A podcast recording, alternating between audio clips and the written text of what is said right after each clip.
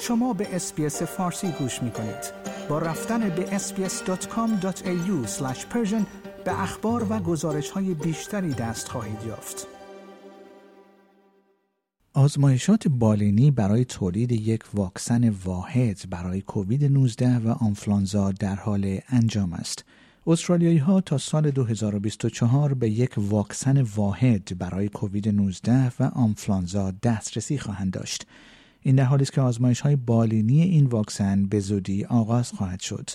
به گفته پول برتون مدیر ارشد پزشکی شرکت بیوتکنولوژی آمریکایی مدرنا این واکسن ترکیبی برای آنفلانزا، کووید 19 و ویروس تنفسی RSV در مراحل اولیه آزمایش است و آزمایش ها از اواخر امسال آغاز خواهد شد.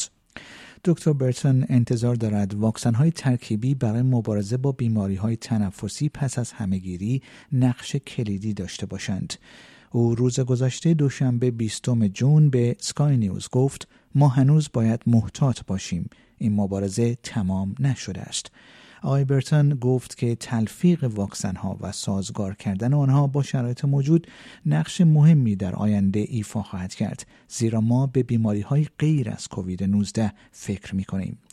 در همین حال گفته می شود مرکز تولید چند میلیارد دلاری واکسن های mRNA استرالیا بزرگتر از آنچه در ابتدا انتظار می رفت خواهد بود.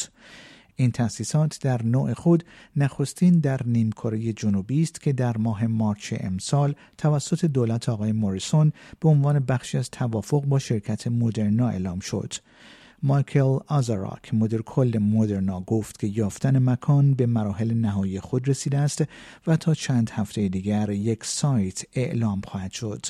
او به اسکای نیوز گفت کمی بیشتر از آنچه پیش بینی می کردیم طول کشید زیرا در واقع قرار است تأسیسات بزرگتری از آنچه پیش بینی می کردیم بسازیم آقای آزاراک گفت که این شرکت داروسازی قصد دارد تا قبل از پایان سال در سایت خود در ایالت ویکتوریا عملیات را آغاز کند. این مرکز تا پایان سال 2024 و با تایید سازمان تنظیم مقررات دارویی فعال خواهد شد. آیا می خواهید به مطالب بیشتری مانند این گزارش گوش کنید؟ به ما از طریق Apple Podcast، Google Podcast، Spotify یا هر جای دیگری که پادکست های خود را از آن می گیرید گوش کنید.